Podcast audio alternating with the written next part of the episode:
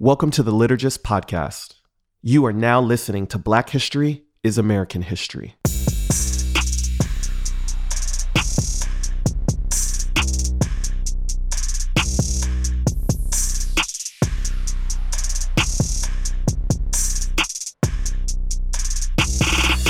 I'm William Matthews. Hey, I'm Propaganda. I'm Nikki Black. And I'm Andre Henry. Today's moment in Black history Bryan Stevenson. Bryan Stevenson is an American lawyer, social justice activist, founder and executive director of the Equal Justice Initiative, and a clinical professor at the New York University School of Law. Based in Montgomery, Alabama, Stevenson has challenged bias against the poor and minorities in the criminal justice system, especially children. He has helped achieve Supreme Court decisions that prohibit sentencing children under 18 to death or to life imprisonment without parole. Stephen has assisted in cases that have saved dozens of prisoners from the death penalty, advocated for the poor, and developed community based reform litigation aimed at improving the administration of criminal justice. He was depicted in the 2019 legal drama Just Mercy, which is based on his memoir, Just Mercy, a story of justice and redemption, which tells the story of Walter McMillian. He initiated the National Memorial for Peace and Justice in Montgomery, which honors the names of each of more than 4,000 African Americans lynched in the 12 states from the South from 1877 to 1950. He argues that the history of slavery and lynchings has influenced the subsequent high rate of death sentences in the South, where it has been disproportionately applied to minorities. A related museum, the Legacy Museum, From Enslavement to Mass Incarceration, offers interpretations to show the connection between the post Reconstruction period of lynchings to the high rate of executions and incarceration of people of color in the United States. In November 2018, Stevenson received the Benjamin Franklin Award from the American Philosophical Society as a drum major for justice and mercy. This is the most prestigious award the Society gives for distinguished public service. So I was able to go to the premiere of Just Mercy, and there was a Q&A there moderated by Yara Shahidi, and it was Jamie Foxx and Bryan Stevenson himself. Afterwards, they hosted a little cocktail party, and everyone actually hung out. Like Jamie was there, and you know, cast, directors, lots Mhm. of people. And so Bryan Stevenson walked up to me and my friend, and I just got to shake his hand and say thank you for what you've done. And I asked him what he thought about his faith and how his faith kind of informed his view on retributive or restorative justice. And it, turns out, I mean, he's a Christian, but it turns out his view of the Constitution, his view of the Penal Code was like we should be seeking to restore people, not to simply punish them retributively. And to me, that came across in the film so well. Is it's really much an anti-death penalty film. And I, I don't think I've seen a film that has so clearly made the case for why the death penalty is inhumane. And so a guy like Bryan Stevenson, I just celebrate because I'm like, he's helping not just get people off death row, he's helping awaken, awaken our moral imagination. Because we've said it a bunch of times restorative and retributive. Like, if we could just, for the record, define what we mean by that. Yeah, I mean, we talked on the last episode about Angela Davis Yeah. and recognizing how punitive and retributive, which is a type of vengeful Yeah, revenge retribute. that punishes people for long periods of time for very, oftentimes, very finite crimes. And whether it's drug possession, even distribution, uh, many nonviolent offenders are either experiencing a very punitive system and they're not getting any rehabilitation. And so, yeah, restorative meaning to make whole, to restore to one's sense of self. Yeah.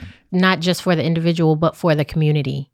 Yeah. Yes, that's that's the So beauty. That's but- the thing because when we incarcerate people, we take them out of communities. Mhm. When we incarcerate people, when we incarcerate parents, Mm-hmm. we take them away from their children. Yeah. You know, so it affects whole communities when people are locked up. And then it creates an undue burden.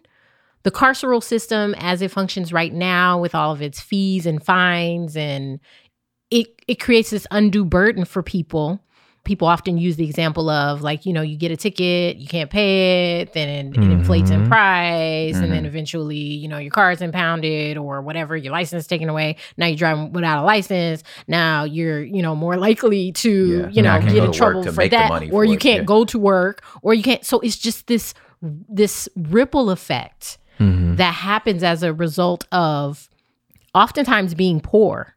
And the conversation that we need to be having is, and I've used this word a lot probably, but a radical, a radical conversation, meaning that we are not addressing the symptoms, but we're looking at the root cause. Mhm. So, okay, why is crime happening? Mm. like, why is crime happening? Mhm. Yeah. Mhm. and then address why crime is happening. And then at the same time, look at the behavior of people within prisons and then once they get out. The reality is that recidivism is very low, specifically for murder. Hmm. Yeah. It has the lowest recidivism rate. If you murder somebody, you will probably not murder again. But we are socialized to uh, fear He's a murderer. Don't let him Right. out. serial Yeah. killers Yeah. and all of these, you know, like so, but that's not real. Mm. That's not real. We don't even look at actual data. We don't Mhm. look at actual human behavior. And the carceral system as it is now punishes people and we know for a fact that people do not respond to that. Yeah. Yeah. Whereas, like, for using your example, whereas like something like theft is usually because of poverty. This Right. is I'm just Yeah. hungry. So when I get back out, I'm probably gonna go back in because I still don't have a job. I'm still poor. And now I'm a con. Exactly. You know what I'm saying? Now you so, have a stamp. now I have a make stamp, it harder so you just made you it harder. job. Yes. So you're just you've you've created a new criminals. That's why I'm gonna go back because really I'm just hungry. But I think a, a good way to like a real simple way to get your brain around like restorative and retributive and like how these things work is like okay, so if I take five dollars from somebody, the consequence is a punishment. Not give the five dollars back. right. The, the That punishment is whole part. yeah. Mhm. The punishment is go sit over there. right. You understand what I'm saying? Isolating you. Yeah, Shaming whereas like you. whereas like uh, logically speaking, the response should be you need to give them their five dollars back, and for their trouble, give them five on top of that. So I should like owe you ten because again, within a community. That's your brother. That's your sister. You know what I'm saying? Right. Like I need you to understand num- number one, or or the idea like if we're community like when we talk about community based stuff it's like let's let the community decide you know what i'm saying like you said well let's pull back and say okay so why did johnny steal those five dollars like hey do y'all not have y'all Right, have no exactly. food you know what i'm saying like yo why didn't you just tell us man you know what i'm saying look okay here's how i will feel served you come thursday you mow this lawn you clean this thing Right, you do this Right. everything's good. You know what I'm saying? And you're still a member of my community. Here- Exactly. here's here's five dollars for you to feed your mom and your kids. You know what I'm saying? Yeah. So that's you've just everyone in here has dignity, the perpetrator and the victim. And you're not just sitting in the corner because even if that's the case, it's like, you know, if somebody like again, like somebody breaks into my house is breaking and entering, you took my stuff, and my reward is he goes to jail. I'm Right. like, no, my stuff is still gone. Right. Like That's not a even reward. That's not even helping. You know what I'm saying? So yeah, it's and that doesn't yeah so restorative justice i have um my only nephew was murdered when he was 19 back in 2010 and we we don't we don't have any suspects there has not been an arrest Mm. but one of the first things i thought about once it happened and i love my nephew dearly seeing someone else go to jail doesn't bring him back Right. that doesn't offer me anything yeah, Right. so what is the point of that yeah, I would much rather change the systems that created the situation where this person felt so small yeah, that they wanted to harm someone else or that they wanted to honestly harm themselves Mhm, because mhm. there's no such thing as other people. Mhm. Mhm. So if we start looking at ourselves as an extension of other people and other people as an extension of ourselves. So the thing about restorative justice is hard because you're not just asking for prison abolition, you're asking to change society yeah, from yeah, entirely. It's, it's about us, right? And our need to feel superior. They did Yeah. something bad. We're going to take control of this and we're going to put them over there. We're going to isolate them. We're going to Mhm. truthfully cause further harm to their soul, their psyche. I mean, look at our modern prison system and the way it Mhm. operates. and the dangers that are that are inside of that system. the And we all- abuses that the happen in abuses. in those The rape uh, that happens. Yeah, I know people specifically who, because of like, you know, 18 to 21 laws, you know what I'm saying? And like, and where three strikes you're out. yeah, and- gang, gang injunctions, you know what I'm saying? Like, it, those things who were verifiably not a part of that life, but just got because of mandatory minimums, had to go to prison. You know what I'm saying? It's like, this was, Right. I was in the back seat getting Yeah. a ride home Yeah. from basketball practice. Right. You know what I'm saying? But now I'm in prison because of mandatory minimums and came out a criminal. He didn't go in a criminal, came out a criminal. Right. You know, so like this that, That is so messed up. yes. And, and I mean like I'm even crying thinking about it because it's like this is not I'm not making these stories up where it's Yeah, like yeah. judge being like, you don't deserve this. This is the lowest I can do. I have to give you five years. You know, stuff like that to where he's just like, I'm sorry, young man, you're in the wrong place at the wrong time. That's there's a mandatory minimum. and it's like did. if that if that tough on crime carceral policy worked we'd already have a crime free america now by Right. now, we right? we Yeah. know it doesn't work Yeah. and a, a part of the thing that is sticking out to me in this conversation and it's something that bryan stevenson is really uh, targeting in his work is the power of narratives Yeah. on on on our society's imagination you know like i have an irrational fear of mountain lions when i say irrational i That's mean not like irrational. it doesn't make I mean, like it's like childish. It's like there is a mountain, there are lions there. And you not in I'm the not- mountains. I'm you just not- look at the mountains. I'm not. Okay, that's I'm different. not. I'm not going hiking. You're not in the mountains. oh, if you live in the hills, I'm not visiting you. You visit me Like, in the hills. I run to my car sometimes when I'm in the hills. you guys just gotta Like, peek. I just say it because I, it's irrational. But and so I remember talking to Science Mike about this, right? Mhm. And he was like, "That's how fear works." It was like, It- right. That's- It's not rational, Yeah. actually. He goes, that's that's how fear works. Yeah. And I'm like, that's the level that we're on though in Yeah. our societal imagination is Yeah. that we have these narratives. It doesn't matter if they make sense or not. Like all the Mm. facts that we're talking about and stuff like Yeah. that, that doesn't necessarily break through. Because the fact of the matter is, I'm probably not going to encounter a mountain lion visiting William in Hollywood. Yeah, You know, chances are slim. yeah, You know, yeah. but but And- it doesn't. But, yeah. it doesn't matter. Yeah, and even following your lot, following your point is like, yeah, statistically speaking, you should have by now, Right. Exactly. right? But since you haven't, maybe you should let this go. Yeah. right. In the same way of like, st- like you said, statistically speaking, we should have eradicated crime. right. At this point, we should have eradicated. But we crime. have like the largest prison But we system lock up the of most the, humans. in the world. yes, yeah. and and we manufacture prisons and we manufacture prisoners. That is actually what we make. We don't, Yeah. as a country, we don't make anything anymore. Mm. We make we make entertainment, we make war, and we make prisons. That's all we produce. we're the best. We're the best. It's we like, the best. What metrics? Yeah, Right. Um, I mean, Just Mercy as a book, but as well, the film highlights, you know, Walter McMillian and his story about being wrongfully convicted and then put on death row.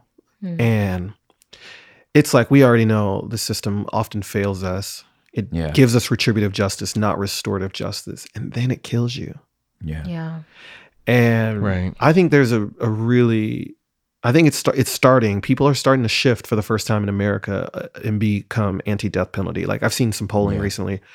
I think the majority of Americans now um, support. Um, life Get- imprisonment. no, yeah, getting rid of the death penalty. Yeah, Um, finally, but we're still, and especially some states use it so punitively, and then people of color are often the greatest victims Yeah. from being wrongfully convicted and then being put on death row for those convictions. So let me let me uh let me play the the but what about guy, and I just want y'all to I just Is want this y'all to is this knock him this nineteen down. again? is this nineteen year old prop that saw Angela Davis? No, no, no, no, no. I just I want y'all to knock this down though. Is like so the the immediate thing somebody's gonna go to. But what about a pedophile? Right. So Right. What about them? Like you want them on the streets next to your children? Like what what do you do with them? I think that we have to be clear about the fact that abolishing prisons is a long, hard road. Mm-hmm. And I think that, you know, we have to have a perspective that is equitable. Yeah. But ultimately, society is responsible for the way, largely responsible for the way that people show up. Yes. And I think that we're just really not addressing what gives people the audacity to do certain things. And what Yes. empowers them to Mhm. do those things. Mm-hmm. So we first have to address that, but I think that we don't want to address that because then if we do, we will start to shine a spotlight on certain people that don't want to relinquish their power. Yeah. When we assign bad Mm-hmm. to a person and good to another person, then we we rob ourselves of the opportunity to properly address the harm Yeah. that people can commit. When we label someone a monster, that's our way of othering them. That's our mm. way of disassociating ourselves from their behavior. We won't take responsibility for the fact whatever we contributed to whatever, you know, produced that situation. And then we're also not looking at ourselves because then we're able to say, mm. well, I'm a good person and this person is a monster and therefore untreatable. So it's dehumanizing. God, it's so true. I mean, we don't give people hope. If somebody has an issue or a problem or a behavior that is hurtful, that is painful, that is physically harmful, we don't, we just, like you said, throw them away. Mhm. We don't actually say, hey, let's help you work through this. Mm-hmm. How did we get here? So yeah, it's it's the collective sense of responsibility because everything you're saying, right? I could easily hear, you know, somebody that probably leans conservative say, "You guys are just making it all about, you know, society's problems and not people's personal responsibility." When the truth is, it's the collective love and action that is going to heal folks. That is us taking responsibility for the world that Mhm. we've created, the dis- and how that impacts people, and then we can actually look at people's uh, like personal like responsibility and how that plays into how that partners together, right? Right. Like, Mhm. and but we can't even divorce that, right? If we're unwilling to look at the collective problem. So yeah, starting there, but then also giving people hope to say, you can be more than this behavior. You which could- is like something that Bryan Stevenson says a lot, you know, and I mean, he says it in his book. He says it when he's speaking, you know, that he really believes that people are more than the worst thing they've ever done. yeah, he says that. Mm. And I think that, So you know, the only way that restorative justice works is if we have that value, you know, underlying it in a society where we do, you know, we say, you did something unconscionable, right? And that's who he works with all the time. Yes, and there's no erasure of that. He's working Yeah. with people on death row. He's Yeah. not saying like, you know, whatever they did was good or fine or okay. Some of them are know. guilty, some of the And- crimes supposedly, and then some of them weren't. Right. Yeah. You know. So I got to interview Bryan Stevenson a couple years ago. And when I asked him about it, that's what he said to me. He said, Andre, I work with people who have done unconscionable things. Mhm. And I genuinely believe that people are more than the worst thing they've ever done. That's the only way that we can make the kinds of changes that we do is for is to be able to look at people, even people who have caused harm, and not say we're going to erase it.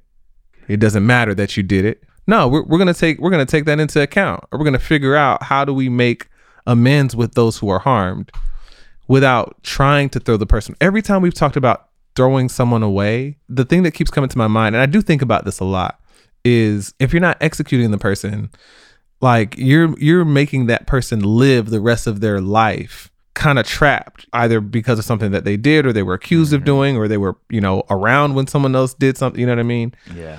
the thing that I keep thinking, and maybe maybe it only makes sense to me, but the thing I've always said when I think about this is like, but that person still has to live though. When we mark people and we say like this is the only thing that's worth knowing about them, mm-hmm. you know, it's like, but that person still has to live. And I don't know how people can live well under a stigma or under a label or under and not only that like again going back to like the re- the restorative part like that doesn't whatever a conscionable thing they did like you having that stigma doesn't heal my hurt. Right. And it doesn't in make some us cases, stronger. it doesn't make me better that's not yeah i some gain cases- nothing from you suffering. in some cases it's like if if you gonna think that I'm a criminal anyway, yeah well forget it might I may as as well, well. be a criminal. I Yeah. may as well. You know what I'm Ex- saying? Absolutely. Like if you're not gonna give me any space to grow or evolve or change or whatever, yeah then what's the you know you know what I'm saying? And I, Yeah. I'm not I- and I know some people who that that is how they feel. yeah You know? There's nothing in society that incentivizes people to modify and regulate their own behavior. There's nothing that incentivizes you to admit to any wrong that you may have done or any harm that you may have caused because you know if you admit to it, you're going to be punished forever That's forever. the only thing So know why about. would Right. I? yeah Thank you for listening to this episode of Black History is American History.